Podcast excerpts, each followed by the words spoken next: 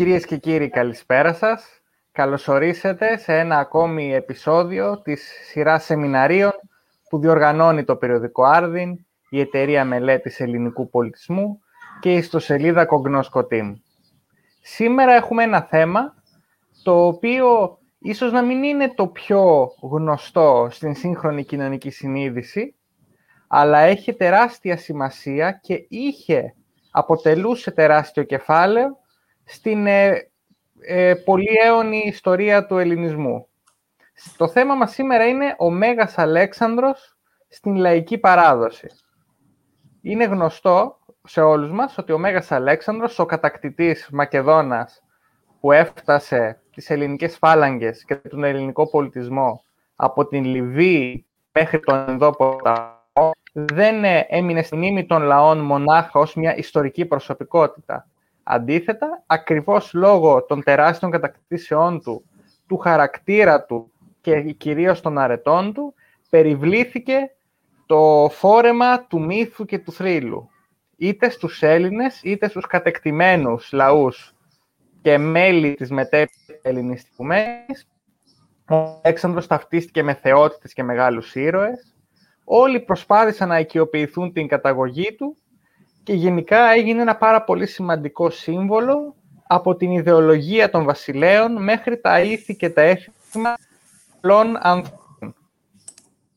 Αυτό έχει και κατά την εποχή και κατά τον Μεσαίωνα, όπου βλέπουμε τον εκχριστιανισμένο ή εξισλαμισμένο Αλέξανδρο, αντίστοιχα με την ε, περιοχή και τον πολιτισμό, να γίνεται το πιο δημοφιλές ανάγνωσμα και άκουσμα των λαών και το πιο δημοφιλές βιβλίο μετά από τα θρησκευτικά κείμενα εκείνης της εποχής. Όλοι γνωρίζουμε ή έχουμε έστω ακούσει την ιστορία του Αλεξάνδρου με τη Γοργόνα, ενώ λιγότερο γνωστές είναι οι συνδέσεις του Μεγάλου Αλεξάνδρου με τις προφητείες για το τέλος του κόσμου, το μαρμαρωμένο βασιλιά και τις ελληνικές ελπίδες για την Ανάσταση του γένους στην τουρκοκρατία θα έλεγε κανείς ότι αν ο Μέγας Αλέξανδρος ως ιστορική προσωπικότητα ξεχωρίζει ως πολιτικός και στρατιωτικός ηγέτης, στον κόσμο του μύθου είναι η κορυφαία ιστορική προσωπικότητα που άγγιξε και ύψη. Γι' αυτό λοιπόν το θέμα θα μας μιλήσουν σήμερα δύο μελετητές της παράδοσης του Αλεξάνδρου στους λαούς, ο κύριος Νικόλας Δημητριάδης, ιστορικός. Καλησπέρα σας κύριε Δημητριάδη. Καλησπέρα. Και ο επίσης ιστορικός κύριος Δημήτρης Τζόγλου. Καλησπέρα σας και καλώς ήρθατε. Καλησπέρα σας. Καλώς ήρθατε. Ε, κύριε Δημήτρη, νομίζω έχετε το λόγο. Ναι. Ε, Σήμερα είναι και η συγκυρία η φετινή ε, της, ε, του εορτασμού των 200 ετών από την Επανάσταση. Οπότε όλες αυτές οι κουβέντες που κάνουμε έχουν και μία ε, μικρή συνάφεια με αυτό το θέμα. Τώρα μιλώντας για τον Αλέξανδρο, πολλά μπορούν να υποθούν. Ε, είναι μία προσωπικότητα της αρχαιότητας η οποία διαρκώς συναντάται στους χρόνους της τουρκοκρατίας και στην Επανάσταση γίνεται διαρκώς μνήα. Το όνομα Αλέξανδρος είναι δημοφιλέστατο και ο Νικηταράς φωνάζει στους Τούρκους «Σταθείτε Περσιάνοι να πολεμήσουμε». Προφανώς ο αγράμματος Νικηταράς δεν είχε διαβάσει ούτε τον Αριανό, ούτε τους άλλους ιστορικούς του Αλεξάνδρου. Η ταύτιση των Τούρκων και των Περσών, των Περσιάνων που έλεγε, προέρχεται από αλλού, προέρχεται από την ίδια την παράδοση του τόπου. Και μία ωραία εισαγωγή ε, σε μία συζήτηση για τον μύθο του ε, Αλέξανδρου ε, μπορεί να ξεκινήσει να έχει ως αφετηρία αυτό. Το πώς έφτασε μέχρι το 21, όχι μέσω της λογιοσύνης, αλλά μέσω των λαϊκών παραδόσεων και του υπόγειου καμιά φορά ρεύματος του πνευματικού του ελληνισμού μέσα στην τουρκοκρατία. Υπάρχουν, υπάρχει δηλαδή εδώ πέρα ένα σχήμα το οποίο καμιά φορά προβάλλεται για τον ε, ελληνικό πολιτισμό της εποχής εκείνης, το οποίο δεν ανταποκρίνεται στην πραγματικότητα. Δηλαδή, από τη μία η αρχαιότητα ταυτίζεται με την λογιοσύνη, με τη σειρά της με την Ευρώπη και τον εισαγόμενο διαφωτισμό, ενώ από την άλλη ο, ο ντόπιος, ας το πούμε εντός εισαγωγικών πολιτισμός, ταυτίζεται με το Βυζάντιο και μία κάπως παρικμασμένη αντίληψη. Ε, η περίπτωση του Αλεξάνδρου είναι ένα από τα πολύ χτυπητά παραδείγματα που δείχνουν ότι αυτό το σχήμα δεν είναι και τόσο σωστό. Και σίγουρα αυτά τα στεγανά δεν είναι απόλυτα. Δηλαδή, ε, η αρχαιότητα ενσωματώθηκε μέσα στην ε, ελληνιστική και μετέπειτα βυζαντινή και μετέπειτα μεταβυζαντινή παράδοση και ενσωματωμένη στην παράδοση αυτή επιβίωσε ε, μέχρι τους χρόνους της τουρκοκρατίας, έστω και αν δεν υπήρξε ο φωτισμός ε, της λογικοσύνης. Για να πιάσουμε όμως αυτό το νήμα θα πρέπει προφανώς να πάμε πολύ πίσω ε, και ε, μιλώντας για μύθο, δηλαδή για τους μύθους και θρύλους οι οποίοι διασώζουν ένα μικρό ή μεγάλο κατά περίπτωση ιστορικό περιεχόμενο ε, θα πρέπει να έχουμε κατά νου ότι ο ίδιος ο Αλέξανδρος ήταν ένας άνθρωπος που είχε ζήσει μέσα στο μύθο. Δηλαδή ξεκινώντας από τη Μακεδονία της εποχής του, η οποία ήταν ε, μια πιο περιφερειακή περιοχή του ελληνισμού, που ήταν μακριά από την ε, Αθήνα των φιλοσόφων και των σοφιστών και των εμπόρων, ήταν μια πιο αρχαϊκή ε, κατάσταση που επικρατούσε όταν μεγάλο, εκεί που μεγάλωσε ο Αλέξανδρος και γι' αυτό και ο ίδιος ήταν ε, γεννημένος και μεγαλωμένος μέσα στο μύθο και μέσα στους μύθους.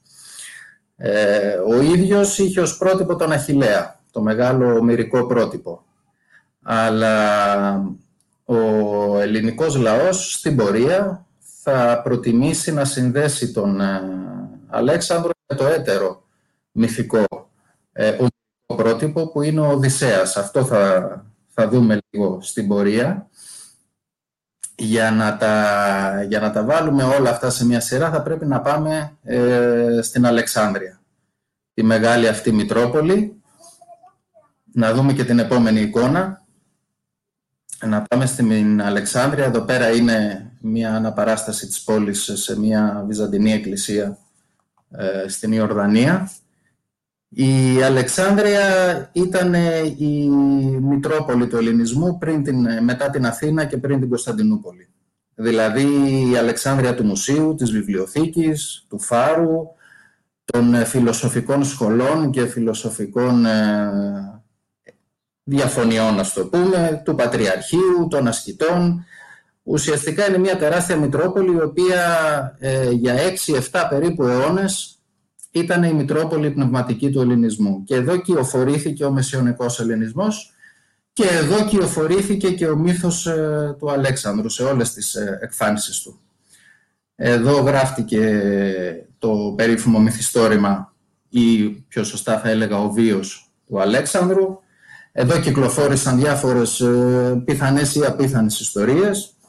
Εδώ οι Πτολεμαίοι προσπάθησαν να συνδέσουν την μυθολογία που είχε αναπτυχθεί για τον Αλέξανδρο ενώ ο ήδη ζούσε ακόμα με την ε, δικιά τους παρουσία στην ε, Αίγυπτο και υπάρχει αυτό το ελληνοαιγυπτιακό κράμα ε, που θα δούμε και στην, στο μυθιστόρημα του Αλέξανδρου που εμφανίζεται να είναι γιος Αιγυπτίου Φαραώ, του Νικτεναβό. Εδώ στην Αλεξάνδρεια δημιουργήθηκε η, μία λογοτεχνική κοινή, την ονομάζω εγώ, πώς λέμε την ελληνιστική κοινή στη γλώσσα, υπήρχε μια αντίστοιχη λογοτεχνική κοινή, δηλαδή ένα σύνολο από ιστορίες, ε, μοτίβα, είδη λογοτεχνικά, μύθους, θρύλους, παραδόσεις, τα οποία ε, βρίσκονται στη βάση του ελληνιστικού πολιτισμού και της ελληνιστικής φιλολογίας και τα οποία από την Αλεξάνδρεια διαχύθηκαν ε, σε, όλο την, σε όλη την υπόλοιπη Ανατολή και τον ελληνισμό της εποχής και πέρασαν και στους ε, γειτονικούς λαούς και φτάσανε να συγκροτούν ένα πολύ βασικό ε, κομμάτι των ε, μεσαιωνικών πολιτισμών από την Περσία μέχρι την Ευρώπη. Και κεντρικό ρόλο σε όλο αυτό το, το συγκρότημα, ας το πούμε, έχει φυσικά ο Αλέξανδρος. Ο Αλέξανδρος είπα πριν ότι ήθελε να γίνει ο καινούριος Αχιλέας, αλλά τελικά τον αναγόρευσαν καινούριο Οδυσσέα. Πράγματι, υπάρχουν δύο παραδόσεις ε, που ξεκινάνε ε, μετά το θάνατο του Αλεξάνδρου. Η μία που τον θέλει, η πιο ιστορική, ας το πούμε, που τον θέλει έναν σημαντικό και διάσημο βασιλιά, ηγέτη, πολεμιστή και κατακτητή. Υπάρχει όμως και μία δεύτερη παράδοση, η οποία συνδέει τον Αλέξανδρο με ένα ανερχόμενο τότε ρεύμα, ας το πούμε φιλοσοφικό. Είναι ένας Αλέξανδρος ο οποίος δεν διακρίνεται τόσο για τις πολεμικές ικανότητες, όσο για την εξυπνάδα του. Είναι ένας Αλέξανδρος Οδυσσέας δηλαδή. Ο, το μυθιστόρημα του Αλέξανδρου επιμένει περισσότερο σε περιστατικά, αληθινά ή φανταστικά, τα οποία δείχνουν την εξυπνάδα την ε, προσιγορία, την ε, ικανότητα του Αλέξανδρου να ξεγελάει, να κερδίζει, να νικάει όχι με τα όπλα αλλά με τα λόγια. Είναι ένας Αλέξανδρος έξυπνος, είναι ένας Αλέξανδρος φιλόσοφος και πράγματι μέχρι και στο Μεσαίωνα πολλές φορές ε, παρουσιάζεται περισσότερο σαν φιλόσοφος παρά σαν βασιλιάς και σίγουρα σαν φιλόσοφος βασιλιάς. Αυτό το ρεύμα συναντάει ε, και την κοινική διδασκαλία. Είναι γνωστό το περιστατικό για τον Αλέξανδρο και τον ε, Διογέννη ε, στο Πιθάρι, με τη γνωστή στοιχομηθεία. Ε, αργότερα ο Δίωνο Προυσαεύς από την Προύσα, που είχε μια κοινική χρειά στα έργα του, θα γράψει ολόκληρο κείμενο για τη συνάντηση του Αλέξανδρου και του Διογέννη με διαλόγους όπου ο κοινικός φιλόσοφος προσπαθεί να δώσει κάποιες ε, αρχές ε, και αξίες στον βασιλιά και ο βασιλιάς τις δέχεται. Είναι μια στοιχομηθεία που ξεκινάει από, την, ε, από τη ματαιότητα της πλεονεξίας και του πλούτου και των κατακτήσεων και φτάνει στη, στο γνώθις αυτών. Φτάνει στον Αλέξανδρο να ρωτάει το Διογέννη ποιος είναι να του περιγράψει τον Δαρίο, τον μεγάλο του αντίπαλο, και να του λέει ο Διογέννης: Ο αντίπαλός σου δεν είναι Πέρσης, δεν μιλάει περσικά, ελληνικά μιλάει. Μα ποιος είναι, είσαι εσύ ο ίδιος. Είναι αυτό. Κάθε άνθρωπος έχει ως χειρότερο εχθρό του τον εαυτό του. Ε, γι' αυτό να θυμάσαι το γνώθι αυτόν. Αυτές οι ιστορίες, σαν και αυτή που περιέγραψα, κυκλοφορούσαν πάρα πολύ ε, στα ελληνιστικά και ρωμαϊκά χρόνια και διαμορφώσανε μια ολόκληρη φιλολογία γύρω από τον Αλέξανδρο που το θέλει πλέον να μπλέκει όχι σε πολεμικές μάχες αλλά σε φιλοσοφικές ε, ιστορίες. Να πάμε στην προηγούμενη εικόνα. Αυτή είναι από ένα πολύ γνωστό χειρόγραφο βυζαντινό του μυθιστορήματος του Αλεξάνδρου και είναι η συνάντηση του Αλέξανδρου με τους ε, βραχμάνες, τους λεγόμενους γυμνοσοφιστές, δηλαδή τους σοφούς γιόγκοι της Ινδίας. Ένα γεγονός που δεν γνωρίζουμε σε τι βαθμό είναι αληθινό ή όχι, έχει διασωθεί σε πολλές ε, πηγές και κυκλοφόρησε ευρύτατα και στο Μεσαίωνα είτε μέσα στο μυθιστόρημα του Αλέξανδρου είτε ξεχωριστά ως έκδοση αυτοτελής και είναι πάλι στοιχομηθείες του Αλέξανδρου με τους σοφούς της Ινδίας. Αυτά έχουν την προέλευσή τους από, έναν, ε, από τον Ονισίκριτο. Αυτός ήταν ε, από την Αστυπάλαια και είχε ταξιδέψει μαζί με τον Αλέξανδρο και παραδίδει τους σχετικούς διαλόγους. Βέβαια, ο Νησίκριτος ο ίδιος ήταν μαθητής του Διογέννη και κοινικός φιλόσοφος. Άρα μπόρεσε ουσιαστικά μέσα από αυτή την ιστορία, είτε αληθινή είτε φανταστική, να βάλει και πάλι ένα κομμάτι της κοινικής φιλοσοφίας. Αυτά όλα δημιούργησαν ένα ολόκληρο ρεύμα γύρω από το πρόσωπο του Αλέξανδρου, το οποίο έχει και πολλές αντιδράσεις από άλλους ιστορικούς της εποχής. Ο Πολύβιος κατηγορεί διαρκώς τον Ανισύκριτο και τους αντίστοιχους ιστορικούς, που λέει ότι γεμίζουν τις ιστορίες τους με φανταστικά περιστατικά και εντυπωσιακά περιστατικά που δεν είναι αληθινά και το ένα και το άλλο. Η πραγματικότητα όμως είναι ότι σε αυτή την πολύβουη Αλεξάνδρεια αυτών των 6-7 αιώνων διαμορφώθηκε σταδιακά ένας χαρακτήρας ε, μέσα από βιβλία, μέσα από παραδόσεις, μέσα από ιστορίες που ήταν ο καθρέφτης του ελληνισμού εκείνης της εποχής. Γι' αυτό και έλεγα πιο πριν ότι το μυθιστόρημα του Αλέξανδρου, ο σωστός του τίτλος είναι «Βίος του Αλέξανδρου», γιατί εντάσσεται σε μια μακρά σειρά κειμένων, οι λεγόμενοι βίοι, οι βιογραφίες της εποχής εκείνης, τα οποία ήταν λίγο διαφορετικά από αυτό που λέμε εμείς σήμερα βιογραφία. Ο βίος στην ελληνική αρχαιότητα ήταν περισσότερο ένα κείμενο το οποίο ήθελε να δείξει το χαρακτήρα και την προσωπικότητα ενός ανθρώπου και όχι τόσο να εξιστορήσει πλευρές της ζωής του. Ε, και μάλιστα, σε αντίθεση με τη, Ρωμαίη, με τη ρωμαϊκή λογοτεχνία, όπου περισσότερο ασχολιόντουσαν με βίους πολιτικών ηγετών, η ελληνική γραμματεία βρήθη από βίους φιλοσόφων, από βίους ποιητών, από βίους αγίων και από βίους ε, πότε αληθινούς, πότε φανταστικούς, πότε σοβαρούς, πότε χιουμοριστικούς, ε, όπως τον βίο του Εσώπου και πολύ εμβληματικό το βίο του Αλέξανδρου. Αυτά τα κείμενα λοιπόν δεν είναι τόσο ιστορικές καταγραφές, όσο κείμενα που συγκεντρώνουν μύθους, ιστορίες, επεισόδια, ανέκδοτα και προσπαθούν με όλα αυτά να δώσουν έναν χαρακτήρα με σκοπό όχι την ιστορική καταγραφή αλλά τη διδαχή. Έχει ένα διδακτικό χαρακτήρα δηλαδή. Και με αυτό το διδακτικό χαρακτήρα περνάει ο Αλέξανδρος στο Βυζάντιο και γίνεται ένα πρότυπο ηγεμόνα, πρότυπο βασιλιά, χρησιμοποιείται διαρκώς το παράδειγμά του από τους Βυζαντινούς βασιλείς και το έργο του, ο βίος του Αλέξανδρου, χρησιμοποιείται ως ε, εγχειρίδιο του σωστού ηγεμόνα. Αυτός ο μύθος τώρα και στις δύο παραδόσεις του, δηλαδή την παράδοση του Αλέξανδρου ως ε, ηγέτη και κατακτητή και την παράδοση του Αλέξανδρου ως φιλόσοφου ε, ηγεμόνα, αυτές οι δύο παραδόσεις διασταυρώνονται και διακλαδίζονται διαρκώς σε όλη την πορεία του, του Βυζαντινού και του νεότερου ελληνισμού. Ε, πότε επικρατεί η μία, πότε επικρατεί η άλλη, ανάλογα με τις ανάγκες της εποχής.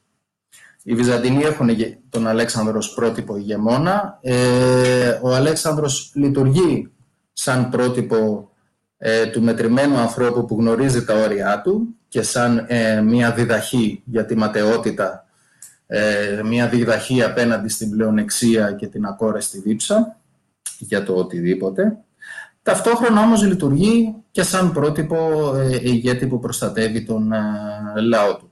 Ας πούμε, ένα παράδειγμα είναι η ιστορία του Αλέξανδρου, ο οποίος σε δύο βουνά έκλεισε τα μυαρά έθνη. Αυτή είναι μια παλιά ιστορία, την είχε ο ψευδομεθόδιος στη διήγησή του πρώτο εισάγει για τα μυαρά γέννη τα οποία θέλαν να κατακλείσουν τον κόσμο και ο Αλέξανδρος έκτισε δύο τεράστιες πύλες και τα έκλεισε ε, μακριά από τον κόσμο όπου θα μείνουν εκεί μέχρι τη Δευτέρα Παρουσία. Αυτή η ιστορία, ε, αυτή η διήγηση ενσωματώνεται και στο μυθιστόρημα του Αλεξάνδρου την περίοδο πάνω κάτω της Αραβικής κατάκτησης όταν ο Αλέξανδρος ως ε, ταξιδιώτης και κυνηγός του, του άχιαστου και του ονείρου και του άνθρωπος που ήθελε να φτάσει στα πέρατα του κόσμου, δίνει σιγά σιγά τη θέση του σε έναν Αλέξανδρο ο οποίος προστατεύει τον κόσμο, προστατεύει την αυτοκρατορία, κλείνει πόρτες αντί να ανοίγει, περιορίζει ε, τους άλλους αντί να τους ε, αναζητά.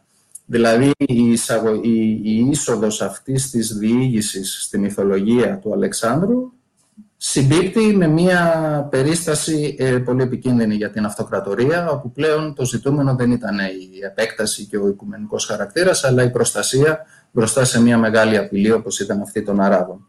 Αντιστοίχως, ε, θα δούμε αυτά τα δύο να συμπλέκονται σε όλη τη διάρκεια της τουρκοκρατίας. Θα πάμε σε επόμενες εικόνες.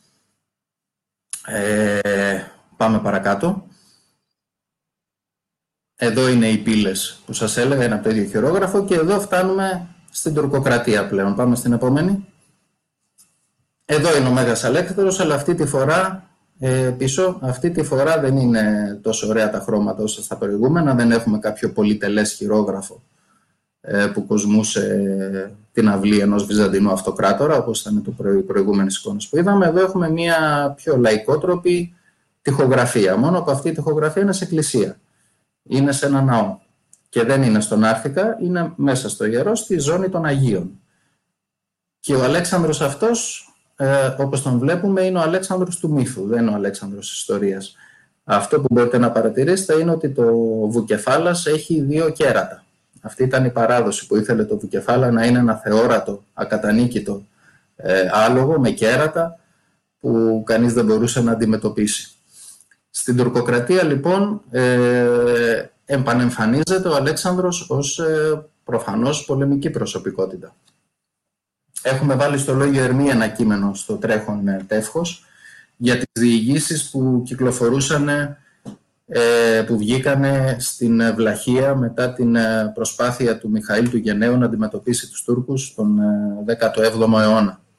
Εκεί ο Μιχαήλ Σταυρινός σε ένα εκτεταμένο χρονικό αναφέρεται στην συμβολή κάποιων Ελλήνων στις μάχες εναντίον των Τούρκων, οι οποίοι παρουσιάζονται ως Μακεδόνες. Και λέει σε ένα σημείο έχουν αντιμετωπίσει ένα μεγάλο απόσπασμα τουρκικό. Αυτοί είναι πολύ λίγοι και έχουν το δίλημα αν θα γυρίσουν πίσω να ειδοποιήσουν τον υπόλοιπο στρατό, του Μιχαήλ του Γενναίου, ή αν θα κάτσουν εκεί να πολεμήσουν. Και λένε, Αλέξανδρος ο βασιλεύς όλη την οικουμένη, με τους Ρωμαίους όρισεν διατήσαν αντριωμένοι. Και εμείς να γίνουμε δηλίο πίσω να στραφούμε, αν Μακεδόνες είμεστον, σήμερον ας φανούμε. Σήμερον ας τιμήσουμε και γένος και πατρίδα, ή σήμερα πεθάνουμε χωρίς άλλη ελπίδα. Εδώ, και αυτό θα το δούμε σε όλη την τουρκοκρατία, οι πολεμιστές από τη Βόρεια Ελλάδα ε, υπερηφανεύονται για την καταγωγή τους και εμφανίζονται ως Μακεδόνες, ακόμα και αν είναι υπηρώτες. Με τον ίδιο τρόπο που οι Μανιάτες υπερηφανεύονται ότι είναι Σπαρτιάτες και εμφανίζονται ως Σπαρτιάτες χωρίς φυσικά να έχουν διαβάσει η Ρόδο, η Θουκυδίδη ή να μετέχουν κάποιο διαφωτισμό η ίδια η παράδοση, η λαϊκή, διασώζει την αρχαιότητα, ενσωματωμένη όμως μέσα στο, στο συνεχές της ελληνικής παράδοσης. Και εκεί ο Αλέξανδρος είναι πάντα παρόν.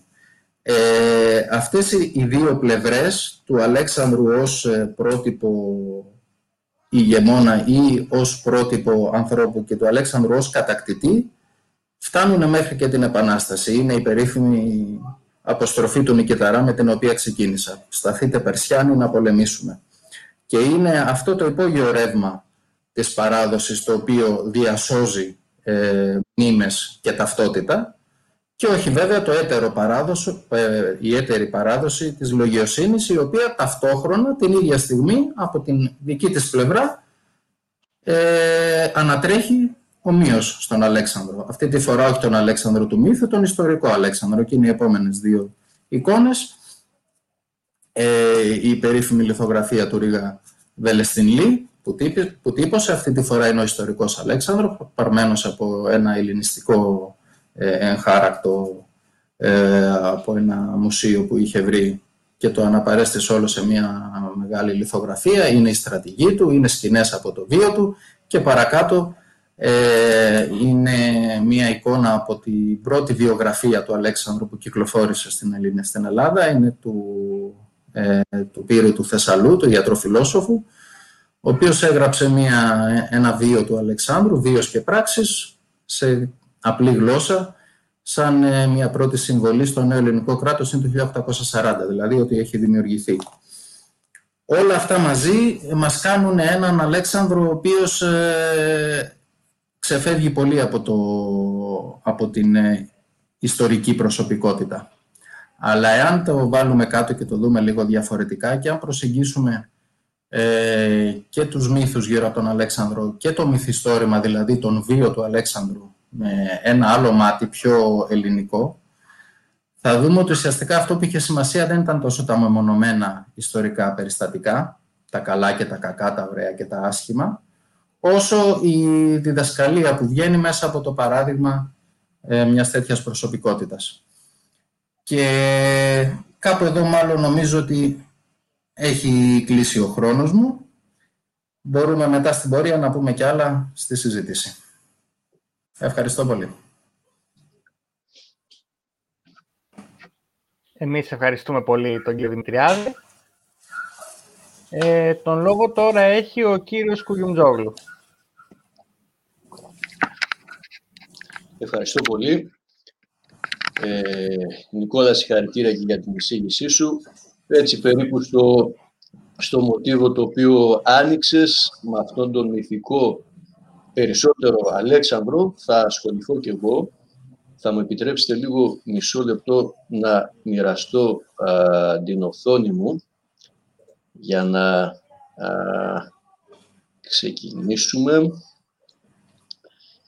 Λοιπόν, ε, βλέπουμε την παρουσίαση; Ναι. Ωραία, πολύ ωραία. Ε, να το κλείσουμε, να το κρύψουμε λίγο και αυτό.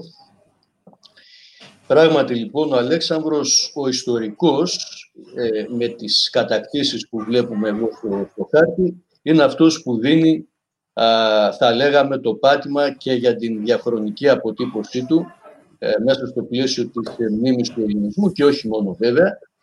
Ε, ρόλο σημαντικό σε αυτήν εδώ την αποτύπωση και την ιστοροτιμία του σαφέστατα έπαιξαν και οι καλλιτεχνικές του απεικονίσεις. Εγώ βλέπουμε στη διαφάνεια ίσως την πιο ρεαλιστική από αυτές, μακριά από τις εξυβανικευμένες που έχει α, σε, α, στα διπτά τα οποία σώζονται, από το περίφημο ψηφιβωτό της Κομπίας με παράσταση της μάχης της Ισού τέλη δεύτερο αιώνα π.Χ. που ωστόσο αντιγράφει έναν πίνακα όπως έχει αποδειχτεί που είναι ε, ακριβώς της εποχής του Αλέξανδρου πίνακας ο οποίος πήγε ελάφυρο στη συνέχεια στην Ιταλία μετά την κατάξη της Μακεδονίας από τους ε, ε, Ρωμαίους. Ε, και ακριβώς αυτή εδώ η, η αποτύπωση καλλιτεχνική επίσης ενισχύεται και από την, ε, α, τις αναφορές που έχει ε, υπέρ του Αλέξανδρος από όλους όσους ασχολήθηκαν μαζί του από τους ιστορικούς οι οποίοι καλλιεργούν την ιστεροφημία του. Εδώ βλέπουμε ένα χαρακτηριστικό απόσπασμα από την αναφορά του Αριανού στο τέλος της, ε, του έργου του Αλεξάνδρου Ανάβασης, όπου προβαίνει, θα λέγαμε, σε μια αποτίμηση της προσωπικότητας ε, του ε, χαρακτήρα του και των προτερημάτων του ε, και αυτό το κάνουν και άλλοι ιστορικοί, ακόμα και αυτοί που καταφέρονται λιγάκι και εναντίον του, όπως για παράδειγμα ο Κούρτιος Ρούφος που, που γράφει περισσότερο έναν βίο του Αλέξανδρου. Και ένα ακόμα στοιχείο το οποίο πολύ σωστά ο Νικόλας τόνισε ότι συντελεί τα μέγιστα στην ιστεροφημία του είναι βεβαίως ε, η διήγηση του Αλέξανδρου του Μακεδόνος, ο βίος του Αλέξανδρου, του λεγόμενου ψεύδο Καλισφένη, ε, όπως ξεκίνησε, εδώ βλέπουμε λίγο στο διάγραμμα, να κατά κάποιο τρόπο παίρνει μορφή από τις μεταφανάτες προφορικές παραγώσεις και καταγραφές, μετά το θάνατο του Μεγάλου Αλεξάνδρου, για να έχουμε την πρώτη διασκευή στα τέλη του 3ου αιώνα μετά Χριστόν, όπως είπε ο Νικόλας πολύ σωστά, στην Αλεξάνδρεια της Αιγύπτους, σε ένα Αιγυπτιακό καθαρά περιβάλλον, η οποία θα δώσει τη θέση της στις βυζαντινές πεζές διασκευές από τον 5ο και τον 14ο αιώνα, οι οποίες εμπλουτίζουν ακριβώς αυτόν τον μύθο του Αλέξανδρου, προσθέτοντας νέα περιστατικά και επεισόδια έτσι φανταστικά, ε, και προς την κατεύθυνση της εξήμισης και προς την κατεύθυνση της ταύτισης με τον Βυζαντινό Αυτοκράτορα. Ε, μέσα σε αυτή την παράδοση θα βάλουμε και το έπος πάνω από 6.000 στίχους, Αλέξανδρος ο Βασιλεύς, ε, θα δούμε ένα απόσπασμά του λίγο παρακάτω, για να συνεχίσουμε μετά με τα 14 συνολικά με τα βυζαντινά χειρόγραφα που καταγράφουν ακριβώς την ίδια παράδοση της, του ψευδοκαλισφένη και έτσι να φτάσουμε στις έντυπες πλέον τη ρημάδα με τις 15 εκδόσεις της, την έμετρη ρημάδα και την περίφημη βεβαίως φυλάδα του Μεγαλέξανδρου από το 1670 στο το 1926 με 46 συνολικά εκδόσεις. Ήδη από την αρχαιότητα έχουμε διαμορφωμένα μοτίβα πρόσληψής του. Ο Νικόλας έθιξε ε, πολύ σωστά ε, το μοτίβο του κοσμοκράτορα, Έχουμε τον Αλέξανδρο Κτίστη, με δημιουργό φυσικά τον ίδιο, με τις Αλεξάνδριές του, τον Αλέξανδρο Εξερευνητή, τον φιλόσοφο Βασιλιά, πολύ σωστά αυτό επισημάνθηκε, τον Αλέξανδρο Πρόμαχο των Ελλήνων, τον Θεογενή Αλέξανδρο, έτσι, με το, το γιο δηλαδή του Άμονος Ρα, θα δούμε κάποια στοιχεία πάνω σε αυτό, τον Αλέξανδρο σύμβολο της ματαιότητας των μεγαλείων και της μνήμης του θανάτου, θα δούμε μέχρι πού φτάνει αυτό το μοτίβο, τον αθάνατο Αλέξανδρο, έτσι, τον Αλεξίκακο, που μας προστατεύει από το κακό, τον συγκριτισμό της μορφής του με άλλες μορφές, ε, είπε σωστά ο Νικόλας ε, για τον ε, Αχιλέα, για την αντιπαραβολή του με τον Οδυσσέα, με τον προπάτορα των Μακεδόνων που θεωρείται τουλάχιστον τον Ηρακλή, με τον Δία, με τον Διόνυσο. Είναι αρκετά τα, τα στοιχεία αυτά εδώ και βέβαια ταυτόχρονα υπάρχει και μια τάση μειοψηφικής, αλλά υπαρκτής ωστόσο αρνητικής φιλολογίας, άμα θέλετε μπροστά, ε, στη συνέχεια θέλω να πω, μπορούμε να το συζητήσουμε αυτό περισσότερο. Εδώ βλέπουμε ένα τεκμήριο του Αλέξανδρου Κοσμοκράτορα, ένα μετάλλιο το οποίο δινόταν ως αναμνηστικό ε, στα περίφημα Αλεξάνδρεια της Βέρειας, γιορτές προς τιμή του Μεγάλου Αλεξάνδρου. Η Βέρεια ήταν η έβρα του κοινού των Μακεδόνων ε, και εδώ βλέπουμε ακριβώς την απεικόνισή του ως κοσμοκράτορα. Ε, στην ασπίδα του πάνω υπάρχουν τα ζωδιακά σύμβολα. Ε, Βασιλέος Αλεξάνδρου με το τρόπαιο βλέπουμε από την άλλη πλευρά. Ε, είναι τα περίφημα αυτά εγώ ε, χρυσά μετάλλια από το Αμποκύρ της Αιγύπτου που βρέθηκαν ή και από την Ταψό της Κιλικίας. Ε, ως πρότυπο βασιλέος, πολύ σωστά, ο Αλέξανδρος είχε μια μακρά παράδοση και αυτό επίσης συντελεί και στη λαοφιλία του, γιατί γίνεται κομμάτι της πολιτικής ιδεολογίας, έτσι, ελληνιστικών ε, ηγεμόνων, διαδόχων και βεβαίως ως ημιτάτιο Αλεξάνδρη, μίμηση του Αλέξανδρου στους Ρωμαίους ηγεμόνες και αυτοκράτορες.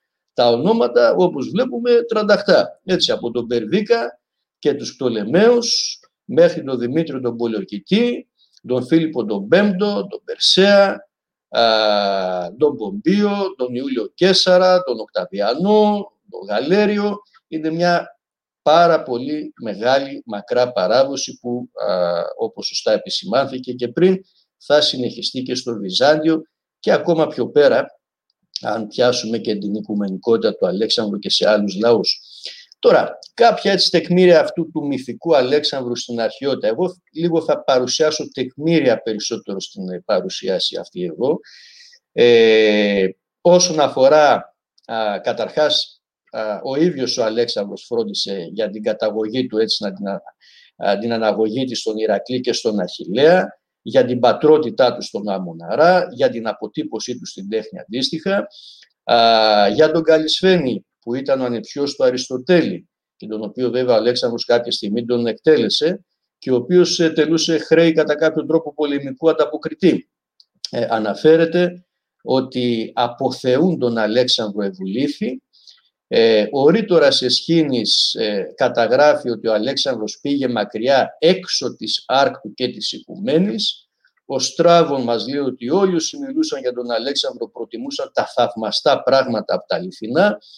Μυθικές βιηγήσεις για τη γέννησή του έχουμε αρκετές από τον Πλούταρχο και τον Ιουστίνο και ο Αριανός λακωνικά τιμείται αυτού και μνήμη ουκ ανθρωπίνη ούσα. Αυτά είναι κάποια μόνο τεκμήρια για τον μυθικό Αλέξανδρο και εδώ και ένα τεκμήριο νομισματικού χαρακτήρα για την, το, τον αποθεωμένο Αλέξανδρο, το ασημένιο δεκάβραχμο που κόπηκε μάλλον μετά τη μάχη κατά του Πόρου.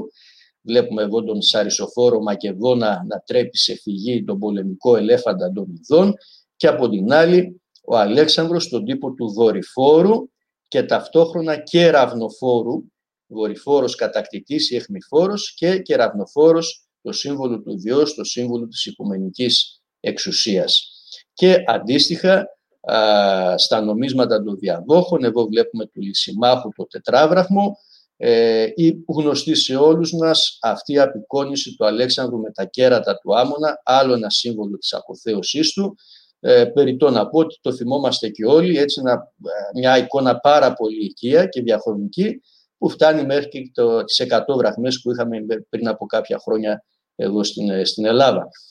Η λαοφιλία του επίσης τεκμηριώνεται από πολλές αναφορές όπως αυτή του ε, Δίωνος Κασίου το 221 μετά Χριστόν για κάποιον δαίμονα, έτσι, ένα αγαθό πνεύμα που υποτίθεται εμφανίστηκε ε, τη μορφή του Αλέξανδρου και έγινε δεκτός παντού ε, στην Ασία και στη Φράκη που πέρασε με τον Θεία του, με τα κλάβων και βαΐων και τα λοιπά, είναι ένα χαρακτηριστικό α, ακριβώς παράδειγμα της λαοφιλίας του, ενισχυμένης όπως είπαμε και από την πολιτική και από την τέχνη, ε, όπως βέβαια ε, και από τη λατρεία του. Διότι, να, όπως βλέπουμε εδώ στο χάρτη, υπήρχαν αρκετά μέρη όπου έχουμε τεκμηριωμένη λατρεία του Αλέξανδρου, ε, ε, βλέπουμε εδώ πέρα γύρω από τη Μεσόγειο, ε, είτε μέσα από επιγραφικές μαρτυρίες, είτε από μαρτυρίες πηγών, είτε από αρχαιολογικά ευρήματα α, τεκμηριώνεται η λατρεία του σε διάφορα μέρη του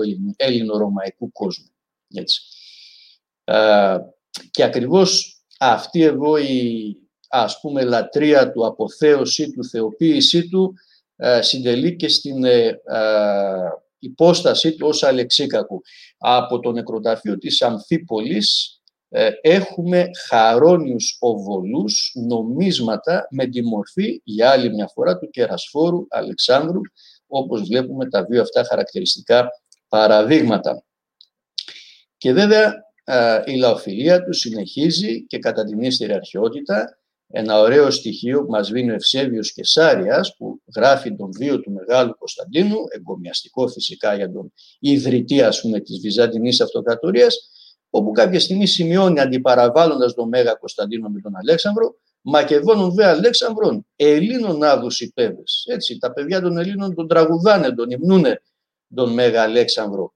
Και την ίδια εποχή έχουμε αυτό εδώ το χρυσό περίαπτο, φυλακτό θα έλεγε κανείς, για άλλη μια φορά με τον Κερασφόρο Αλέξανδρο και κάπως έτσι καταλαβαίνουμε γιατί ο Ιωάννης ο Χρυσόστομος, ο ρήτορας του χριστιανισμού, έτσι, λίγο αργότερα, στο λόγο προς τους αντιοχείς, τους, ε, τους, τους τα λέει λιγάκι έτσι έξω από τα βόδια και τους καταγγέλει. Τι να πει κανείς, λέει, για αυτούς που κάνουν εποδές και χρησιμοποιούν φυλακτά και περιβαίνουν στα κεφάλια και στα πόδια τους χάλκινα νομίσματα του Αλέξανδρου του Μακεδόνα, Αυτές είναι οι ελπίδες μας λέει. Εδώ έχουμε ήδη ε, τον χριστιανισμό, έχουμε τον Χριστό και εμείς ακόμα προσβλέπουμε για τη σωτηρία μας την εικόνα ενός Έλληνα βασιλιά. Λοιπόν, αυτό είναι ένα τεκμήριο πολύ χαρακτηριστικό για τη δύναμη που, είχε, που εξακολουθούσε να έχει η εικόνα του Αλέξανδρου στον 4ο αιώνα και ο Ιωάννης ο Χριστόστομος το προχωρά ακόμα περισσότερο, όπως βλέπουμε στο παράθεμα αυτό, ε, διότι ούτε λίγο ούτε πολύ αντιπαραβάλλει τον ίδιο τον Χριστό με τον Μέγα Αλέξανδρο προκειμένου να αποδομήσει φυσικά τον δεύτερο, το σύμβολο του παγανισμού που ήταν ακόμα ισχυρός στον 4ο αιώνα υπέρ του πρώτου του Θεανθρώπου Χριστού. Ε, αυτό νομίζω ότι λέει πάρα πολλά για την ισχύ που διατηρούσε ακόμα ο Αλέξανδρος, η εικόνα του και η μνήμη του που αποτυπώνται και ακόμα και πιο μετά, στον 5ο αιώνα μετά Χριστόν, όπως μας δείχνει αυτό το ψηφιδωτό με τη γέννηση του Αλέξανδρου από την Ηλιούπολη του Λιβάνου. Έτσι βλέπουμε εδώ πέρα την Ολυμπιάδα, τον μικρό Αλέξανδρο κτλ. Ε, και μια αναφορά που έχει επίσης ιδιαίτερη σημασία αυτή του Προκοπίου περικτισμάτων για τα άβγυλα της Λιβύης που μας λέει ότι ούτε λίγο ούτε πολύ τον προχωρημένο 6ο αιώνα υπήρχε ακόμα ενεργό ιερό προς τιμή του Άμονα και του Αλέξανδρου με θυσίες, έτσι, με ε, ιερείς αρκετούς κτλ. το οποίο το έκλεισε ο Ιουστινιανός. Έτσι. Οπότε καταλαβαίνουμε ε, πόσο πολύ προχώρησε η ας πούμε παγανιστική ακόμα πρόσληψη του Μεγάλου Αλεξάνδρου για να μπούμε πλέον στο Βυζάντιο και να δούμε εδώ ορισμένους από τους βυζαντινούς συγγραφείς που αναφέρονται στον Αλέξανδρο. Πολύ σωστά ο Νικόλας τόνισε πριν πόσο σημαντικός είναι ο Μέγας Αλέξανδρος για την ιδεολογία των βυζαντινών αυτοκρατόρων. Ε, εδώ βλέπουμε κάποια από τα πιο τρανταχτά ονόματα, είναι και πολλοί άλλοι, ε, που όλοι προβάλλουν ξεκάθαρα, και αυτό το τονίζω, ε, την ελληνική ταυτότητα του Αλέξανδρου, όχι με την διάσταση του παγανιστή, αλλά εθνονυμικά. Ο Αλέξανδρος ξεκάθαρα, εδώ βλέπουμε τα τεκμήρια, για τους βυζαντινούς μας συγγραφείς είναι Έλληνας. Έτσι και αυτό έχει επίσης τη σημασία του.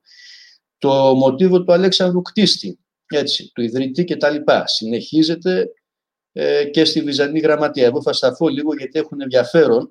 Ο Μαλάλας λέει ότι το χωριό Βορράς της Μεσοποταμίας ονομάστηκε έτσι γιατί εκεί λένε χτύπησε ο Αλέξανδρος με το δόρι το δαρείο. Έτσι. Ή το μέγα τιμολογικό λεξικό του 12ου αιώνα, τα γέρασα της Ιορδανίας πήραν το όνομά τους από τους γέροντες στρατιώτες που εγκατέστησε ο Αλέξανδρος εκεί. Ο Ευστάφης Θεσσαλονίκης, εν γρανικό φασί, λένε αυτοί όλοι δηλαδή καταγράφουν ζωντανές παραδόσεις της εποχής τους. Ε, Πώς πήρε λοιπόν το όνομα ο Γρανικός, μας λέει ο, ο Ευστάφιος, πώς πήρε το όνομά του, γιατί νίκησε εκεί ο Αλέξανδρος τους ατράπες του Δαρίου κατά κράτος Και έτσι από την Γρεκό νίκη ονομάστηκε Γρεκόνικος Γρανικός. Έτσι, ανεξάρτητα από κατά πόσο αυτό ισχύει ή όχι φυσικά, ε, σημασία έχει η μνήμη η οποία παραμένει ζωντανή περιττώ να πω για τη σημασία της αναφοράς αυτής και για τη χρήση του, της λέξης Γρεκός κτλ. Ε, έχουμε και άλλες τέτοιες μαρτυρίες. Ο Αλέξανδρος ως φιλόσοφος βασιλιάς προβάλλεται κατά κόρον μέσα από έργα βυζαντινών συγγραφέων, εγκόμη αυτοκρατόρων, ε, ποίηση, ε, συλλογές αποφευμάτων κτλ. Να μιλήσουμε για τον Μάξινο τον Μονολογητή, για τον Πατριάρχη Φώτιο, για τον Μιχαήλ Ψελό, για τον Χωνιάτη, για τον Θεόβορο Δεύτερο τον Λάσκαρη, ε, για τον Θεόβορο Μετοχίτη, για τον Σχολάριο. Όλοι αυτοί με τον α ή τον β τρόπο ε, προβάλλουν αυτό το μοτίβο. Αξίζει λοιπόν εδώ να δούμε λίγο ένα μικρό απόσπασμα μόνο, θα το διαβάσω όλο, από αυτό το άγνωστο σε αρκετούς έπος Βυζαντινό Αλέξανδρος ο Βασιλεύς, όπως ξεκινάει, ο Μακεδόνων βασιλεύς Αλέξανδρος εκείνος, ο γίγας, ο περίφημος, ο συνετός εν λόγης, παντί το κόσμο γέγονε περηφανής και μέγας, άπαν γαρίβος αρετής, καλίστος κατορθώσας και συνεχίζει στο ίδιο μοτίβο. Έτσι. Αυτό το έδειξε πριν ο Νίκος, οπότε το, το προσπερνάω.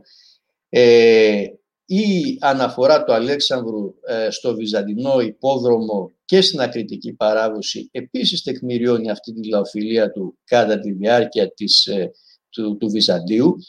Ε, και βλέπουμε εδώ πέρα τα τεκμήρια, εγώ από το έπος του Διγενή της Γκροταφεράτα, περιγράφεται τη διακόσμηση του παλατιού του και ανάμεσα στις άλλες τοιχογραφίες υπάρχουν και τοιχογραφίες με τις περιπέτειες του Αλέξανδρου, τις φανταστικές, πραγματικές και φανταστικές, όπως καταγράφονται στο πολύ δημοφιλές ε, μυθιστόρημα ή διήγηση του ε, ψευδοκαλισφένη που έχουμε τονίσει. Έτσι. Ε, και βέβαια οι ρητές αναφορές βυζαντινών συγγραφέων, ο Ψελός λέει ότι για τον Αλέξανδρο άδουση με συγγραφέων λόγοι βοώσει δε ποιητών γέννη. Ο Νικήτας Χωνιάτης, ότι ο Αλέξανδρος ανακηρύχθηκε από τους Έλληνες και από τότε είναι αθάνατος. Ο Θεόβορος δεύτερος ο Λάσκαρης βεβαίως, ένας φιλόσοφος βασιλιάς, ε, προφητικά θα λέγαμε κατά κάποιο τρόπο, αφού πρώτα αναφέρει τι έκανε και τι δεν έκανε ο Αλέξανδρος, λέει δια ταύτα πάντα κλαίος, δόξα Ελλήνων και Μακεδόνων έως του νυν κηρύτεται τεούτους. Μέχρι και σήμερα λοιπόν δόξα Ελλήνων και Μακεδόνων δεν τους διαχωρίζει, η μεν είναι υποσύνολο το δε, αυτό φαίνεται από πολλές αναφορές του, αλλά ως καμιβοκή και όπως μου φαίνεται εσαΐ κηρυχθήσετε τούτο. Δηλαδή, έτσι, μελλοντικά αυτό θα ισχύει πάντα.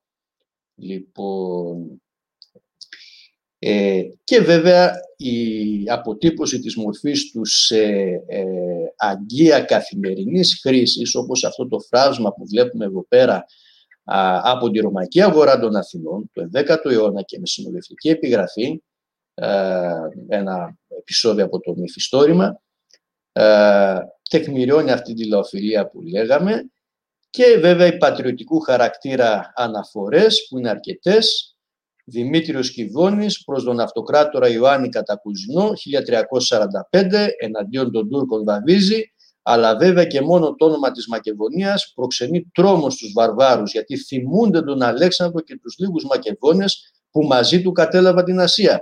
Δείξε λοιπόν σε αυτούς βασιλιά μου ότι και Μακεδόνες υπάρχουν και βασιλιάς που διαφέρει από τον Αλέξανδρο μόνο κατά την εποχή. Υπάρχουν πολλές αντίστοιχες τέτοιες αναφορές. Ε, ένα, θα λέγαμε, μια μοναδική παράσταση, θα, κατά την άποψή μου είναι το παλάβιο της συνέχειας του ελληνισμού από την αρχαιότητα στο Βυζάντιο, είναι αυτή με την παράσταση της ανάληψης του Αλέξανδρου.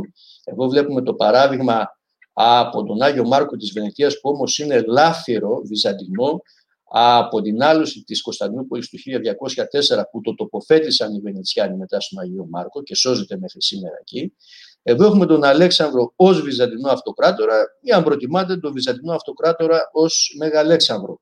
μέσα σε ένα άρμα με γρήπες να κατακτά τον ουρανό σύμφωνα με το διάσημο αντίστοιχο επεισόδιο της διήγησης του ψευδοκαλισφένη. Βλέπουμε χαρακτηριστικά του σχιαστή λόρους, το στέμα, το καμιλάχιο, το ημισφαιρικό με τα περπενδούλια. Είναι μια παράσταση η οποία, ε, όπως βλέπουμε και εδώ στη διαφάνεια, έμπαινε ε, σε εκκλησίες βυζαντινές, βλέπουμε εγώ τα παραδείγματα, από τον 10ο ε, αιώνα και μετά. Ε, και είναι κι άλλα. Και βέβαια είχε και μια θα λέγαμε ε, διεθνή απήχηση τη βρίσκουμε και σε πολλές εκκλησίες με πρότυπο το Βυζάντιο, δηλαδή το πήραν το μοτίβο από το Βυζάντιο από τη Ρωσία, η Γεωργία μέχρι και τη Δύση. Ε, και έχει αντίστοιχα και μικρογραφικές παραστάσεις. Ε, βλέπουμε εδώ βυζαντινά δαχτυλίδια και κάποιες άλλες που βρέθηκαν στην ε, Μεσαιωνική Ρωσία που μας δείχνει ότι συνεχίζεται αυτό το μοτίβο του α, Αλέξανδρου α, Αλεξίκακου, έτσι σαν φυλακτό δηλαδή, πλέον με την ε, μορφή αυτή που βλέπουμε την καινούρια, ε, διότι μια ερμηνεία που δίνω σε ένα σχετικά πρόσφατο άρθρο μου, βασισμένος και σε παλιότερες απόψεις, ε, ουσιαστικά πρόκειται για μια καλλιτεχνική έκφραση του μοτίβου του ενάρετου βυζαντινού αυτοκράτορα φιλόσοφου βασιλιά, με πλατωνικές ρίζες, αλλά και με βάση στην χριστιανική ε, κοσμοθεωρία και αρετή, ε, ο αυτοκράτορας ο οποίος εξασφαλίζει την σωτηρία των ε, υπηκών. Το θέμα είναι πολύ μεγάλο, ασχολούμαι και λίγο ακόμα τώρα πάνω σε αυτό και θα έχω σύντομα και κάτι περισσότερο ακόμα να προσθέσω. Ούτε λίγο ούτε πολύ λοιπόν ο Αλέξανδρος στο Βυζάντιο υπήρξε ως πρότυπο βασιλέος ή σημείο αναφοράς για 44 Βυζαντινούς αυτοκράτορες. Εδώ βλέπουμε τον σχετικό ε, πίνακα. Ε, μέσα από τη σύγκριση, τον έπαινο, σπανιότατα τον ψόγο, ε, πολύ σπάνιες αυτές οι αναφορές, καταφέρονται εναντίον του Αλεξάνδρου ε, στη ρητορική της εποχής προκειμένου να τον μειώσουν φυσικά και να ξυψώσουν τον Βυζαντινό Αυτοκράτορα, πολλές φορές με, με υπερβολές κιόλας, έτσι. Ε, σε κάθε περίπτωση αποτελεί σημείο αναφοράς. Τώρα, αν δούμε λίγο προσεκτικά τον πίνακα, θα δούμε ότι πέρα από τον Κωνσταντίνο και τους διαβόχους του, πάμε μετά στον Ιστινιανό, στον Ηράκλειο και μετά με ένα διάλειμμα από τους, ε, την εποχή της οικονομαχίας, ας το πούμε χοντρικά, ξεκινάμε σχεδόν με όλους τους Μακεδόνες, όλους τους κομμουνούς, όλους τους αγγέλους, όλους τους λασκαρίδες, όλους τους παλαιολόγους. Έτσι. Είναι πολύ χαρακτηριστικό αυτό και αν θέλαμε να διακρίνουμε κάποιους μέσα εισαγωγικά πρωταθλητές έτσι, των αναφορών και της αντιπαραβολής με τον Αλέξανδρο, θα διακρίναμε σίγουρα τον Μανουήλ πρώτο τον Κομινό, τον Αλέξιο Γάμα Κομινό της Τραπεζούντας και κυρίως για την ποσότητα και την ποιότητα των ε, αναφορών τους ως συγγραφέων, τον Ιουλιανό και τον Θεόβορο τον δεύτερο, τον Λάσκαρη, ε, καθόλου τυχαία και οι δύο είναι φιλόσοφοι βασιλείς, κυριολεκτικά όμως ε, οι δύο αυτοί άνθρωποι υπήρξαν φιλόσοφοι βασιλείς. Τώρα, περνώντας στην εποχή της τουρκοκρατίας, μετά την άλωση της Κωνσταντινούπολης, έδειξε πριν και ο Νίκος μια πολύ όμορφη παράσταση. Έχουμε τη συνέχεια της απεικόνησης εδώ συγκεκριμένα του μοτίβου της ματιότητας μέσα από τοιχογραφίες, ε, όπως βλέπουμε εδώ τη Μονή Βαρλάμ στα μετέωρα, ε, με το μοτίβο του Αγίου Σισόη μπροστά στον τάφο του Αλέξανδρου. Με δύο λόγια έτσι πολύ απλά, τι μας λέει αυτό το μοτίβο, ο μεγαλύτερος κατακτητής του κόσμου, της αρχαιότητας, στο τέλος έμεινε με δύο μέτρα γη για τον τάφο του. Έτσι. Αυτό είναι το μοτίβο της ματιότητας και της μνήμης του θανάτου που βέβαια βρίσκει μια ιδιαίτερη έκφραση φυσικά μέσα στο πλαίσιο της χριστιανικής κοσμοθεωρίας. Έχει ενδιαφέρον ότι αυτές οι παραστάσεις που είναι πολλές έχουν και σύγχρονες έτσι, εκφράσεις. Εγώ σας δείχνω δύο από αυτές που εγώ εντόπισα στην Οικοσυφήνη Σαπαγκαίου και στο ναό της Παναγίας Ελευθερότριας στο Διδημότυχο που είναι ίσως και πιο καινούρια, δεν ξέρω, ίσως να υπάρχει και κάποια άλλη. Λοιπόν, ταυτόχρονα υπάρχει και η παράσταση του Αλέξανδρου ε, μέσα στο προφητικό όραμα του προφήτη Δανιήλ των τεσσάρων βασιλέων, έτσι που θα οδηγήσουν τέλος πάντων μέχρι την έλευση της Βασιλείας του Θεού, ως βασιλέας Ελλήνων Αλέξανδρος, το βλέπουμε εδώ στο καθολικό της Μονής Βαχιουρίου, στο Άγιο Όρος. Ε, και είναι αρκετές αυτές οι παραστάσεις. Εγώ αντίστοιχα από μια πολύ ωραία εικόνα του Θεοδόρου Πουλάκη, επισή χέρι, μπορείτε να τη δείτε στο Μουσείο Μπενάκη, κάτω αριστερά βλέπουμε και πάλι Δαρίος, Αλέξανδρος, δείτε χαρακτηριστικά ο μόνος με υψωμένο σπαθί, όπως και εδώ, έχει και αυτό τη σημασία του, Αύγουστος και Κωνσταντίνος. Τώρα οι άλλοι τέσσερις βασιλείς καμιά φορά παίζουν αντί για Κωνσταντίνο, μπορεί να έχουν ένα δουχοβουνόσορα, μέχρι και πόρο έχω, έχω δει, αλλά εν πάση περιπτώσει ο Αλέξανδρος, ε, ο Δαρίος είναι ε, περίπου πάντοτε σταθερή. Λοιπόν, αυτό το έδειξε πριν ο Νίκος το Προσπερνό.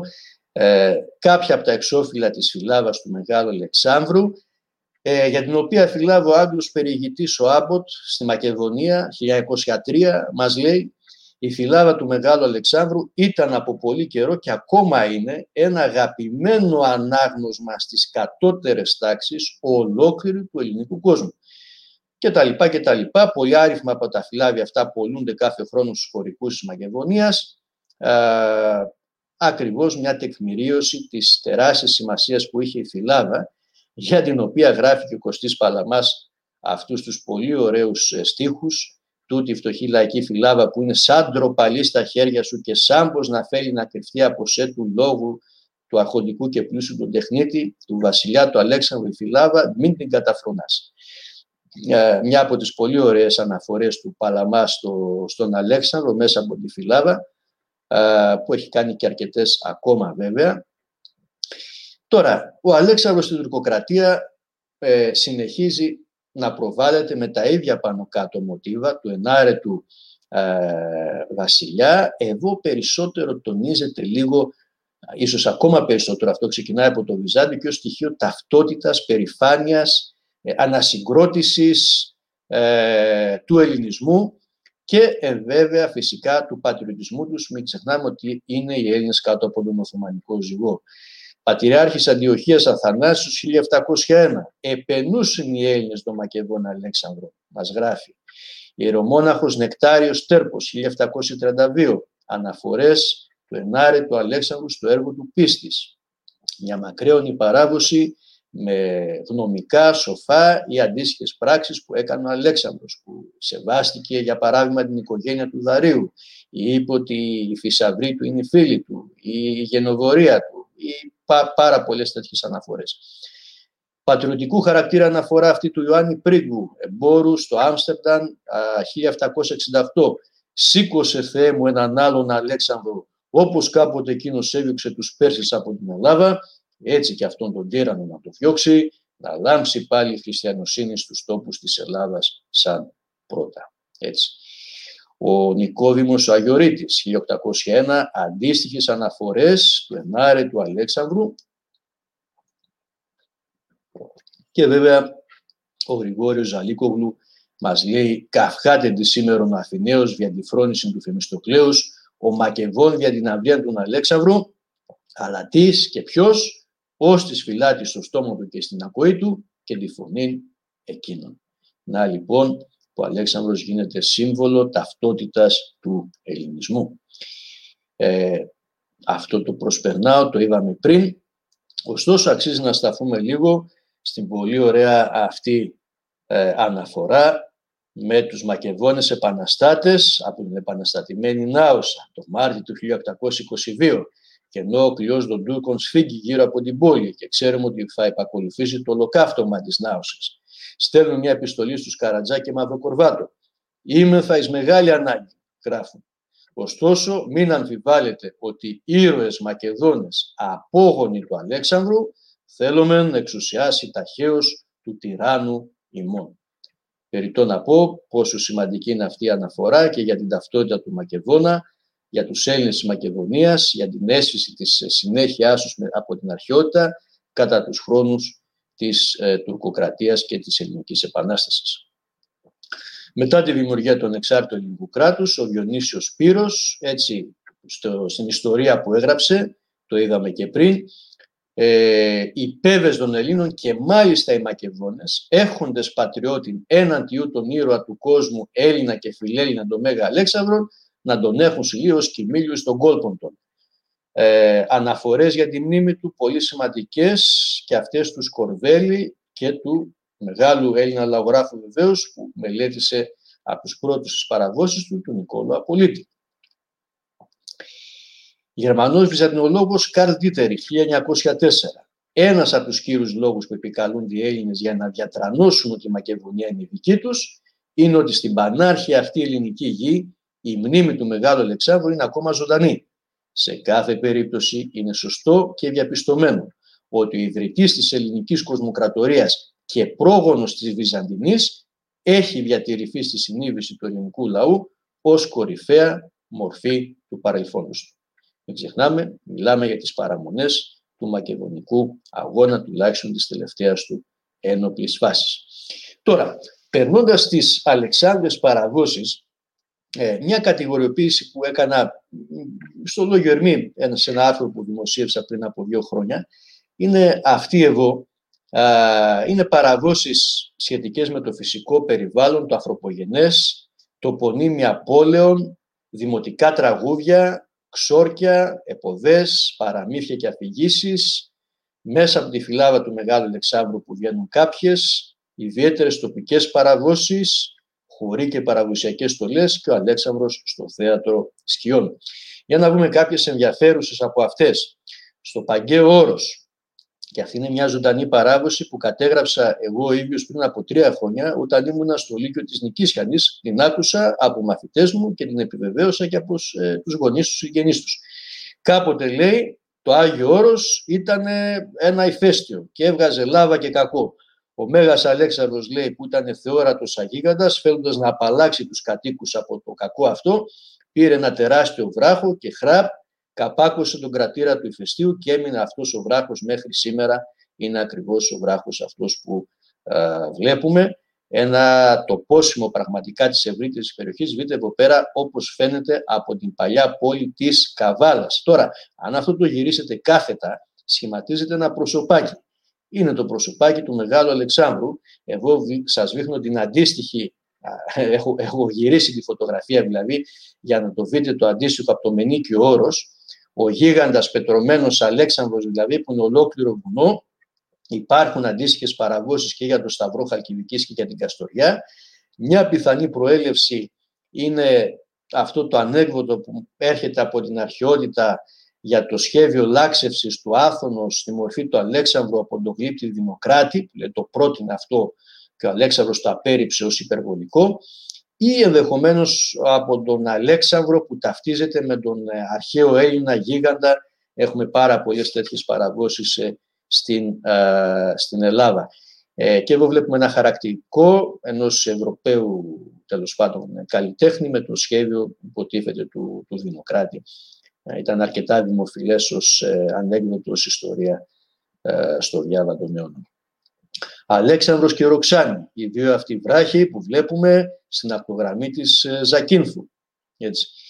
Τα έχνη του Βουκεφάλα σε ένα βράχο στο Μανδύλι Σερών, ο πετρωμένος Βουκεφάλας εδώ στο Μεσολούρι Γρεβενών. Υπάρχουν πάρα πολλά τέτοια.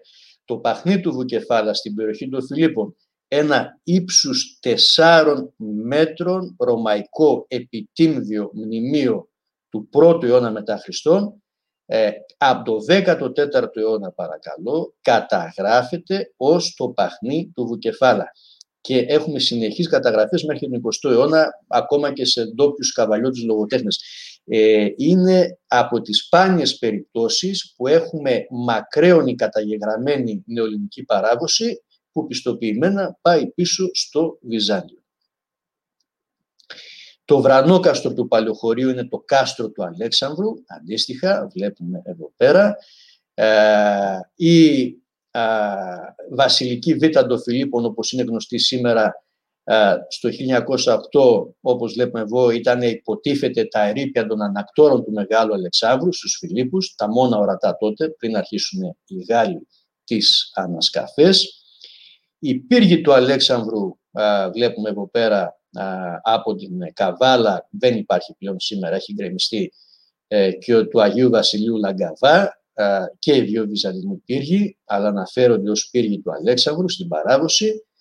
ο Αλέξανδρος, ο οποίος ούτε λίγο ούτε πολύ τελικά ανοίγει το διόρυγα του Σουέζ ε, και ενώνει Μεσόγειο και Ερυθρά θάλασσα εκατοντάδες χρόνια πριν, υποτίθεται, και γίνεται κτήσης και ονοματοδότης της Καβάλας, της Βράμας, του Βοξάτου, χωριών του Παγκαίου, των Μεγάρων Αττικής, ως Αλεξανδρούπολη σύμφωνα με τον Γιώργο Κονταρή, και της Κομωτινής σύμφωνα με τον Ευλιγιά Τσελεμπή, ο οποίος τον αναφέρει ως Γιουνάνη Σκεντέρ, τον βασιλιά με τα δύο κέρατα.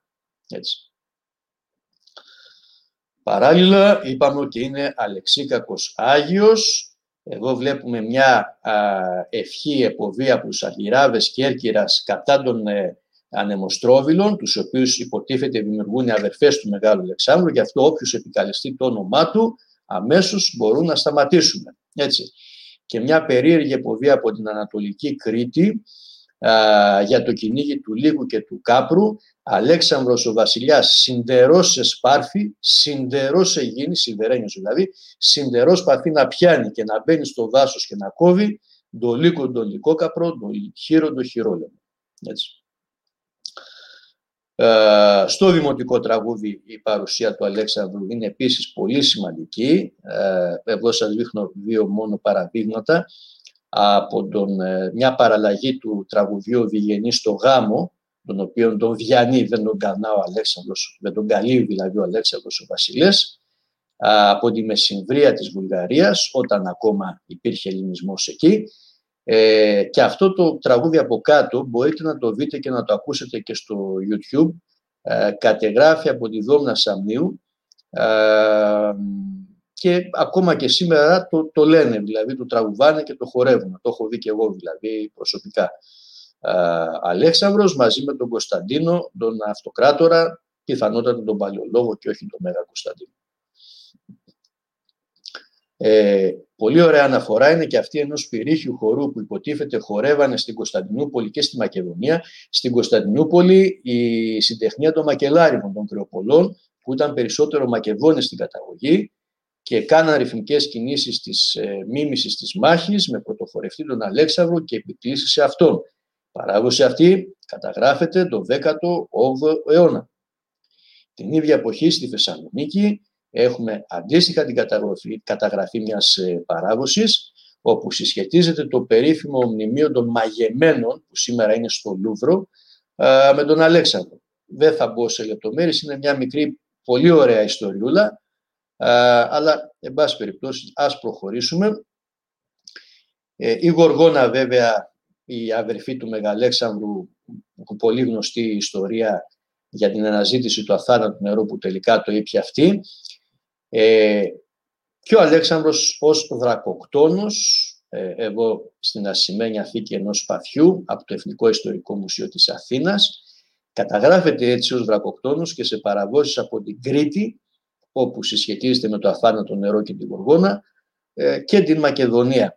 Αυτό το μοτίβο του βρακοκτόνου βέβαια περνάει, όπως όλοι ξέρουμε, και στο θέατρο σκιών. Ίσως εδώ υπάρχει κάποιος συμφυρμός με τον Άγιο Γεώργιο.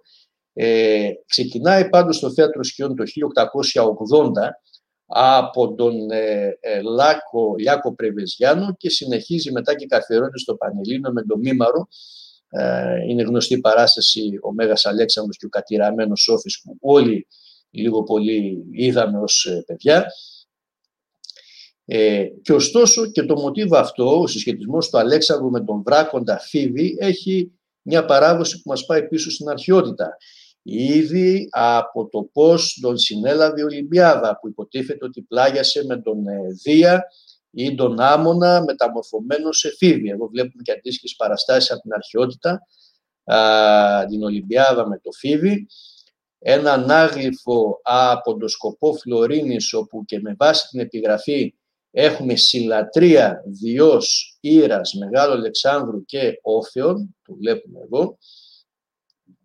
Ε, βέβαια και ε, το κοινό των Μακεδόνων απεικονίζει τον Μέγα Αλέξανδρο με ε, δράκοντα, με φίδι στα νομίσματά του και αυτό έχει την σημασία του.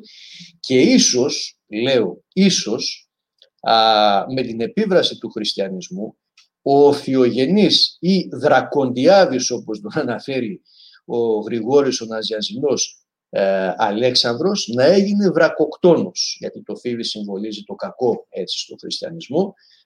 Εδώ βλέπουμε ένα ελεφαντοστένιο κυβότη του 10ου αιώνα Βυζαντινό με παράσταση της ανάληψης του Μεγάλου Αλεξάνδρου και πάλι και σε μια γωνία, ένα κατάγραφο πραγματικά ε, πολύ σημαντικό ε, θα έλεγα τεχνούργημα από το Βυζάντιο ε, σε μια γωνιά του έχουμε αυτήν την απεικόνηση.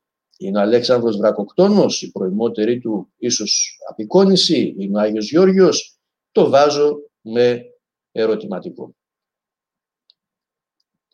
Τώρα, στις ζωντανές παραγώσεις θα συγκαταλέγαμε και τους περίφημους αράπηβες της Νικήσιανης, που είναι ένα έθιμο που γίνεται μέχρι σήμερα, τους βλέπουμε εδώ ντυμένους, ε, υποτίθεται οι στρατιώτες του Αλέξανδρου που έβαλε ο Αλέξανδρος μετά για να φυλάνε τα, τα ορυχεία χρυσού που είχε στο, στο Παγκαίο. Ε, η στολή του Γιδά, ε, η στολή από την Αλεξάνδρεια Μαθίας με το χαρακτηριστικό αυτό κεφαλόδεσμο που μοιάζει με περικεφαλαία, γιατί ο Αλέξανδρος λέει επειδή οι γυναίκες της περιοχής πολέμησαν δίπλα του γενναία, τους έβωσε την περικεφαλαία για να τις τιμήσει και έτσι έχει μείνει η στολή αυτή εδώ τέλος πάντων στην παραδοσιακή στολή. Υπάρχουν και από άλλα μέρη αντίστοιχες έτσι παραδόσεις. Τώρα μια χαριτωμένη αρκετά έτσι, έκφραση αυτής της λαϊκής πρόσληψης του Αλέξανδρου είναι ο γνωστός μας Φεόφιλος, ο περίφημος ζωγράφος, ο οποίος είχε τρέλα κυριολεκτικά με τον Αλέξανδρο και στις απόκρισεις Σμύρνη, όπως το βλέπουμε εδώ, αρχές 20ου αιώνα, ντυνόταν Αλέξανδρος και η πιτσιρικάδα δίπλα υποτίθεται ήταν οι μακεδόνες στρατιώτες του. Έτσι. Ο Θεόφιλος, ο οποίος ε, σε πολλούς ε, πίνακες του απεικόνισε τον Μεγαλέξανδρο όπως εγώ να πολεμάει τους Ινδούς και έτσι δικαίως ε, ο Τάσος ζωγράφος στον πίνακά του η αποθέωση του Θεόφιλου τον απεικονίζει ακριβώς ως γίγαντα Μεγαλέξανδρο, δείτε εδώ πάνω στο νησί, στην Μυτιλίνη, με την Ασπίδα, με την Γοργόνα ίσως θα έλεγα η πιο χαριτωμένη από τις ε, μορφές συγκριτισμού του Μεγάλου Αλεξάνδρου με, κάποιο, με κάποια άλλη μορφή. Έτσι. Και από τις πιο, τις πιο βοηθητικές σίγουρα. Αλέξανδρος και Διογέννης εδώ σε ένα εργόχειρο από τη συνόπη του Πόντου μας δείχνει πώς και στην τέχνη συνεχίζει η έκφραση αυτή της λαϊκής του πρόσληψης όπως και σε αυτό το κέντημα αρχές πάλι 20ου αιώνα από μια οικογένεια της Αθήνας, ε, από τη μια ο Αλέξανδρος και από την άλλη ο Ναπολέων, η Ελλάς προς τα τέχνα της, και αυτό το σταμποτό ύφασμα από ένα παραδοσιακό εργαστήρι από τον Τέναβο της δεκαετίας του 20, το οποίο έφευγε πάρα πολύ, δηλαδή το πουλούσαμε πάρα πολύ. Τώρα για να ολοκληρώσω, ε, θέλω λίγο εδώ να δείξω από την ιδιαίτερη μου ε, πατρίδα την Καβάλα. Ε, σε αυτό το χάρτη έχω απεικονίσει ε, όλες τις τοπικές Αλεξάνδρες παραγώσεις της Καβάλας και της περιοχής της, Παγκαίο, Φίλιππη κτλ.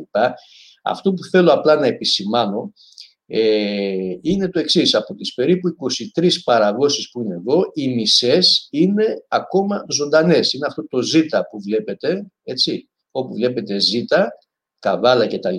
Είναι ζωντανή παράγωση, δηλαδή είναι μια παράγωση που ακόμα και σήμερα ε, τεκμηριωμένα ε, λέγεται. Και αυτό νομίζω έχει επίσης τη σημασία του.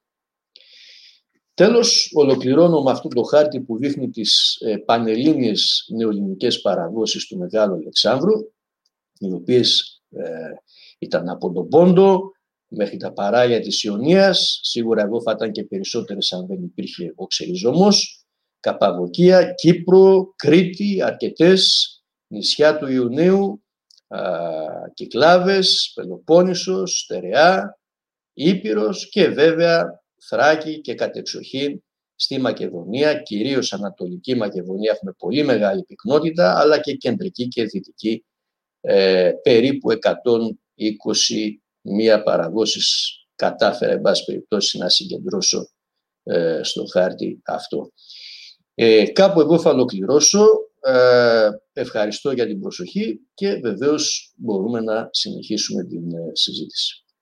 Λοιπόν, λίγο να κλείσουμε και από εδώ. διακοπή κοινή χρήσης. Είμαστε εντάξει. Ευχαριστούμε πάρα πολύ και τον κύριο Κουγιουμτζόγλου. Ναι, μια χαρά. Ε, ευχαριστούμε για την πολύ ωραία παρουσίαση. Ε, ειδικά στο τέλος με τις εικόνες και τις τοποθεσίες που υποτίθεται σχετίζονται με τον Αλέξανδρο ήταν πολύ εντυπωσιακό. Ε, έχουμε κάποιες ερωτήσεις ε, από το κοινό. Θα απευθυνθώ πρώτα στον κύριο Δημητριάδη, αν μπορεί να εμβαθύνει σε αυτό τον οδυσσαϊκό χαρακτήρα του Αλεξάνδρου, ο οποίος δίνει έμφαση στην εξυπνάδα του και την πονηριά του και λιγότερο την ιδέα του μεγάλου κοσμοκράτορος κατακτητή.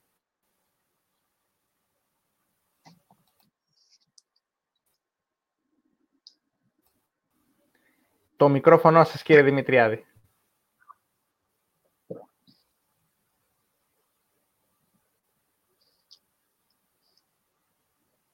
Ωραία, τώρα ακούγομαι; Ναι, μια χαρά. Ναι, ναι.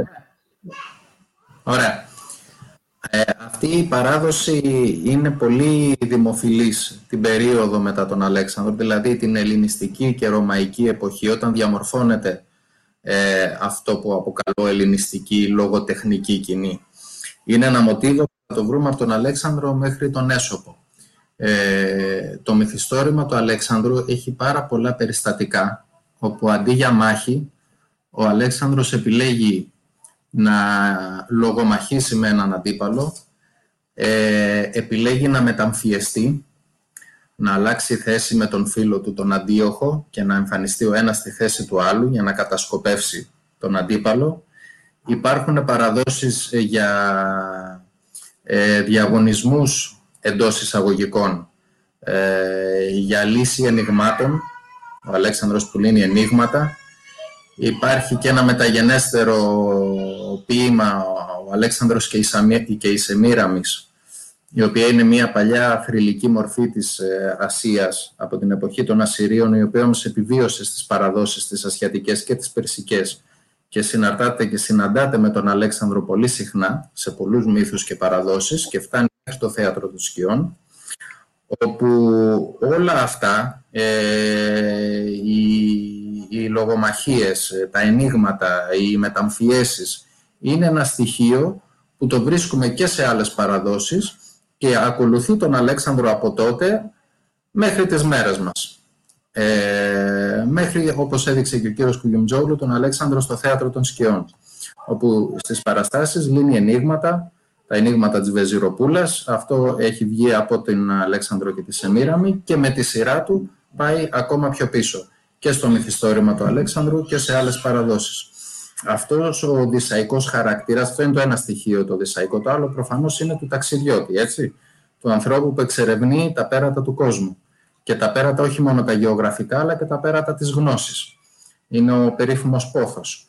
Αλλά αυτή η μικρή λεπτομέρεια του, της εξυπνάδας ως όπλου για την ε, αντιμετώπιση αντιπάλων, είτε είναι η φοβερή βασίλισσα, είτε είναι ο, ο Πέρσης βασιλιάς, είτε είναι η βασίλισσα Κανδάκη, που και αυτή ταυτίζεται σε πολλές παραδόσεις με τη Σεμίραμη, η Κανδάκη ε, του μυθιστορήματος, όπου πάλι μεταμφιέζεται ο Αλέξανδρος για να την επισκεφτεί και αυτή τον παίρνει χαμπάρι κτλ. κτλ, κτλ όλα αυτά ξεστρατίζουν από το πρότυπο του ηγεμόνα κατακτητή βασιλιά, που χρησιμοποιεί την ε, γενναιότητα και την ε, στρατηγική του, και πάμε στο πρότυπο του ήρωα, ο οποίος ε, από μια μειονεκτική θέση κατορθώνει με την εξυπνάδα του να υπερνικά όλες τις δυσκολίες. Αυτή είναι η γενική ιδέα που έχει αυτό το ρεύμα της ε, παράδοσης του Αλέξανδρου, το οποίο, όπως σας είπα, Ταυτόχρονα ε, υπάρχει μαζί με το άλλο ρεύμα της παράδοσης που θέλει τον μεγάλο ηγεμόνα κατακτητή. Αλλά είναι και αυτή μία πλευρά του που τη συναντάμε πολύ συχνά από εδώ και από εκεί. Αυτό. Πολύ ωραία. Ε, ευχαριστούμε. Ε, μία ερώτηση προς τον κύριο Κουγιουμτζόγλου από το κοινό μας. Ρωτάνε για την θέση του Αλεξάνδρου ε, ως προτύπου του Γεωργίου Καστριώτη τον 15ο αιώνα και την θέση του στην Περσική Γραμματεία, στα διάφορα έπι της αρχαίας Περσίας και της Ισλαμικής εποχής. Αν μπορείτε να μας ναι. πείτε δύο λόγια. Ε, για τον Γιώργος Κα, Καστριώτη, ε, το Σκεντέρμπεϊ, έτσι, για το Σκεντέρμπεϊ, ε, υπάρχει ένας ε, συσχετισμός. Τώρα, γι' αυτό δεν μπορώ να πω τόσα, τόσα πολλά. Ε, γεγονός είναι ότι κάποια στιγμή λόγω της ε, γενναιότητάς του ε, καταγράφηκε ως ε, ε, Σκεντέρ ή Σκεντέρ ονομάστηκε ε, και από εκεί Σκεντέρ και ε, σαφέστατα έπαιξε στη συνέχεια πρωταγωνιστικό ρόλο ε, στην αντίσταση τέλος πάντων στην ε, σημερινή Αλβανία κατά των Οθωμανών Τούρκων. Τώρα από εκεί και πέρα για την, το δεύτερο σκέλος της ερώτησης για τους Πέρσες αυτό που μπορούμε να πούμε είναι ότι ενώ υπάρχουν αρχικά κάποιες αρνητικές αναφορές ότι δηλαδή ο Αλέξανδρος κατέστρεψε τους ε, ναούς ε, ε, τους Ζωροάστρη, έτσι, της θρησκείας των Περσών. Στη συνέχεια, ωστόσο, ο Αλέξανδρος ενσωματώνεται πολύ θετικά στη συλλογική μνήμη των Περσών, τόσο μέσα από την περσική λογοτεχνία, όσο και τις παραδόσεις, δηλαδή την αντίστοιχη παράδοση του μυθιστορήματος, την οποία την υιοθετούν ε, οι Πέρσες, Πέρσες ποιητές όπως για παράδειγμα ο α, Νιζάμι, γράφουν ένα πολύ μεγάλο ε, έπος όπως το Ισκεντεράμα με πάνω από 10.000 ε, στίχους, αν θυμάμαι καλά, μπορεί και περισσότερο. Ε, στα έπι αυτά εγώ, Αλέξανδρος ούτε λίγο ούτε πολύ, ε, παίρνει τη θέση ενός Πέρση βασιλιά. Υπάρχει και μια μελέτη, δεν θυμάμαι τώρα το όνομα της ε, Ελληνίδας ε, συγγραφέως, έχει γράψει μια μελέτη πάνω σε αυτό εδώ, δεν ξέρω αν το θυμάται ο, ο Νικόλας. Ε, γεγονός είναι πάντως ότι ε, μέχρι και έναν, έναν ας πούμε, πλαστό μύθο φτιάχνουν, πώς δηλαδή υποτίθεται ότι μια, α, α, ένας, μάλλον ε, μια Περσίδα ε, πριγκυποπούλα ε, παντρεύεται με τον Φίλιππο και ουσιαστικά δηλαδή ο, ο Αλέξανδρος έχει ρίζες και από τους αρχαίους Μακεδόνες και από την, τους, την αρχαία ας πούμε περσική βασιλική οικογένεια και έτσι ενσωματώνεται ας το πούμε φυσιολογικά μέσα στο αφήγημα της εθνικής κατά κάποιο τρόπο περσικής ιστορίας. Αντίστοιχα μπορεί να πει κάποιος ότι ισχύει κάτι αντίστοιχο και για τον, ε, τον μύθο του νεκτεναβό του Αιγύπτιου Φαραώ ε, ως πατέρα του Μεγάλου Αλεξάνδρου ε, στην Αίγυπτο. Ότι είναι δηλαδή, λένε κάποιοι, μια ερμηνεία, μια επινόηση αυτή των Πτολεμαίων ουσιαστικά, ε, προκειμένου έτσι να κατά κάποιο τρόπο επιβάλλουν πιο εύκολα την εξουσία τους στην Αίγυπτο, καθότι το λίγο πολύ ο Αλέξανδρος φανερώνεται να είναι έτσι απόγονος του τελευταίου φαραώ, Αιγυπτίου φαραώ του Νεκτεναβό. Πράγματι, ο Νεκτεναβό ήταν ο τελευταίος Αιγύπτιος φαραώ πριν την ε, περσική κατάκτηση. Ε, ο οποίος τέλος πάντων ε, είναι πατέρας υποτίθεται του Αλέξανδρου στο μυθιστόρημα.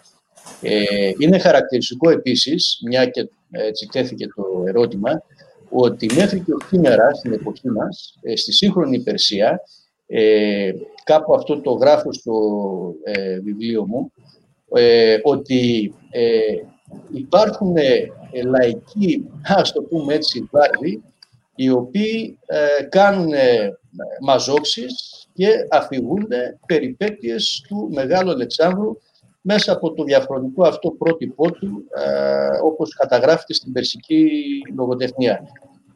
είναι πάρα πολύ χαρακτηριστικό αυτό και ίσως τελικά η θετική αυτή εν τέλει εικόνα του Μεγάλου Αλεξάνδρου στην Περσία να οφείλεται στον ίδιο. Γιατί ας μην ξεχνάμε ότι ο Μέγας Αλέξανδρος με την ε, ε, μεγάλη συνάντηση, συγκέντρωση που έκανε ε, στην Όπη, στον όρκο που δόθηκε εκεί, ο Μέγας Αλέξανδρος ουσιαστικά μίλησε για την σύζευξη του ελληνικού και του περσικού στοιχείου. Δεν μίλησε τόσο για, είναι λάθος αυτό που λέγεται ότι έτσι, μίλησε για ένα πανανθρώπινο οικουμενικό πνεύμα κτλ. Μίλησε κυρίως για την ένωση αυτών των στοιχείων, των Ελλήνων και των Περσών.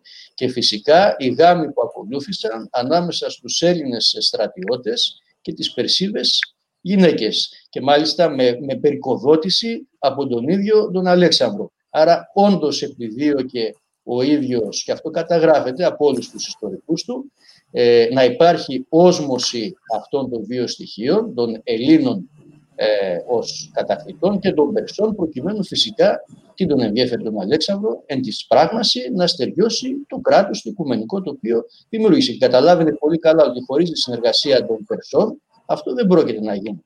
Ποιος είναι ο καλύτερος τρόπος να το κάνει αυτό, μέσα από την κοινωνία του γάμου. Έτσι. Αυτά και βέβαια τους ατράπες, τους Πέρσες που έβαλε, που τους ε, ε, εκμεταλλεύτηκε μετά, τους αξιοποίησε μάλλον και στο στρατό του κτλ. Κάτι το οποίο βέβαια ξένιζε σε μεγάλο βαθμό τους Μακεδόνες. Ευχαριστούμε πάρα πολύ. Πριν κλείσουμε, θα ήθελα να κάνω μία ερώτηση, η οποία είναι λίγο κοινότυπη για το τέλος των ε, ιστορικών εκπομπών, αλλά επειδή μιλάμε για τον Αλέξανδρο και όχι κάποιον τυχαίο, θεωρώ ότι δεν ε, μπορούμε να την αποφύγουμε. Τα τελευταίες δεκαετίες, ειδικά λόγω του ανοματολογικού ζητήματος των Σκοπίων, οι Έλληνες έσκυψαν πάρα πολύ πάνω από την ιστορία της Μακεδονίας και πάνω από τον Μέγα Αλέξανδρο ως ιστορική προσωπικότητα με τα κατορθώματα και τις ιδιότητές του και σαν σύμβολο. Αλλά αυτό έγινε κατά 99,99% για τον ιστορικό Αλέξανδρο. Η θρηλυκή διάσταση του Αλεξάνδρου, η οποία συνόδευε τον ελληνισμό των αιώνες, μέχρι σήμερα αγνοείται τελείως. Οπότε θα ήθελα να σας ρωτήσω και τους δύο, τι μας λέει σήμερα ο μυθοποιημένος, θρηλυκός, μη αυστηρά ιστορικός Αλέξανδρος της λαϊκής παράδοσης; Αν μπορεί να ξεκινήσει ο κύριος Δημητριάδης. Ναι. Το, το τι μας λέει, καταρχήν μας λέει ακριβώς αυτό, το ότι είναι της λαϊκής παράδοσης. Δηλαδή, είναι μία πλευρά του πολιτισμού η οποία συντροφεύει ένα, το λαϊκό σώμα σε όλους τους αιώνες της ιστορίας του χωρίς να έχει την ανάγκη εισαγωγής από τα πάνω ή τα έξω.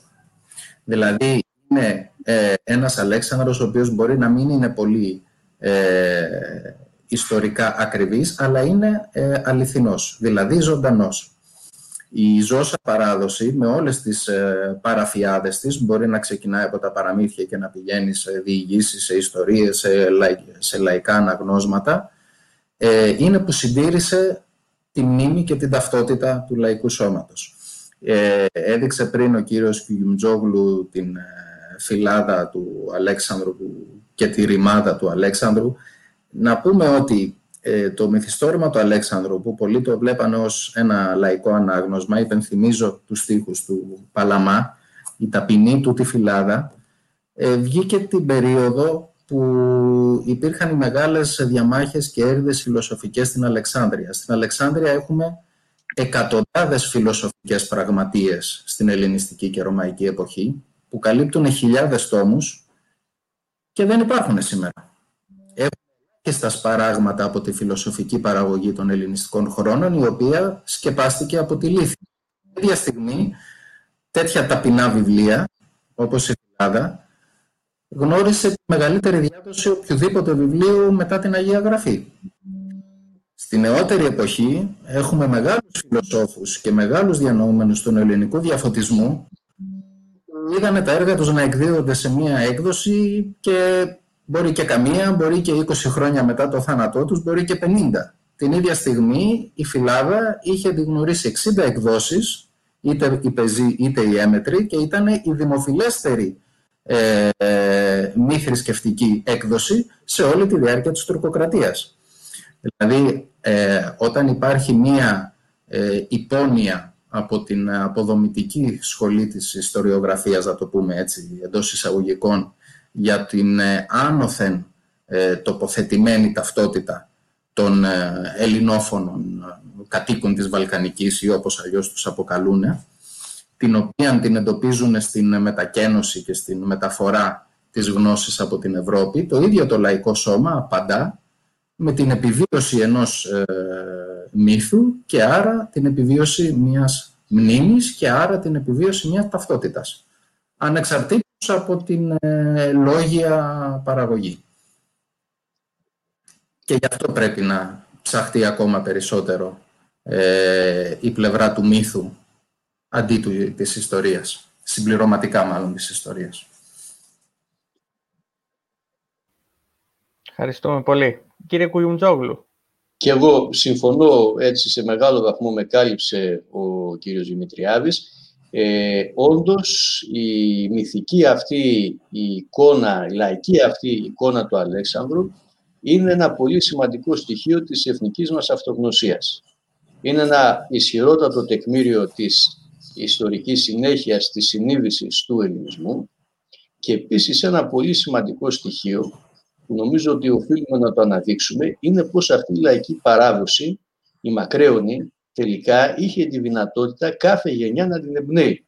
Κάθε εποχή να βρίσκει μια διαφορετική έκφραση, συνέχεια, αλλά και τροποποίηση, εμπλουτισμός ε, και παράδοση. Και αυτό το βλέπουμε πολύ χαρακτηριστικά, για παράδειγμα, στο, στην παράδοση του ψευδοκαλισφένη. Έτσι, ψευδοκαλισφένης επειδή το είπα πριν και μπορεί να, έχει μείνει, να μείνει σαν απορία, ε, αρχικά είχαν πει οι Βυζαντινοί συγγραφείς ότι ο συγγραφέας αυτός ήταν ο Καλισθένης, ο ανεψιός του, τέλος πάντων, του Αριστοτέλη. Έτσι το είχε αναφέρει ο Τζέντζης, το αναφέρει ο Τζέντζης κάποια στιγμή.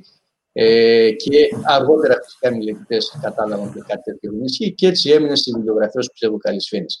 Όταν λοιπόν βλέπουμε ότι ε, στο Βυζάντιο έχουμε 5-6 διαφορετικές διασκευές έτσι, που από εποχή σε εποχή εμπλουτίζουν το μοτίβο του Αλέξανδρου. Για παράδειγμα, για πρώτη φορά στην ε, Βυζαντινή διασκευή την ε, Β και την υποδιασκευή της Δηλάμβα έχουμε τον ε, Αλέξανδρο ως αναζητητή του αθάνατου νερού.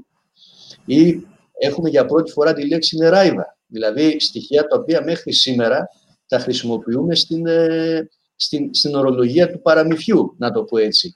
Νεράιβα, η κόρη του, γιατί α, αυτή που ήπια το αθάνατο νερό, έτσι, η κόρη του Ιούνα μάλιστα, έτσι τη λέει χαρακτηριστικά, ε, και δεν το φανέρωσε στον ίδιο και αποφασίζει ο Αλέξανδρος θυμωμένος να την εξορίσει, να την διώξει κτλ. Και, και την αποκαλεί νεράιβα γιατί ε, από το νερό κέρδισε τα ίδια, δηλαδή του τέσσερι τα αθάνατα, έγινε δηλαδή αθάνατη χάρη στο νερό.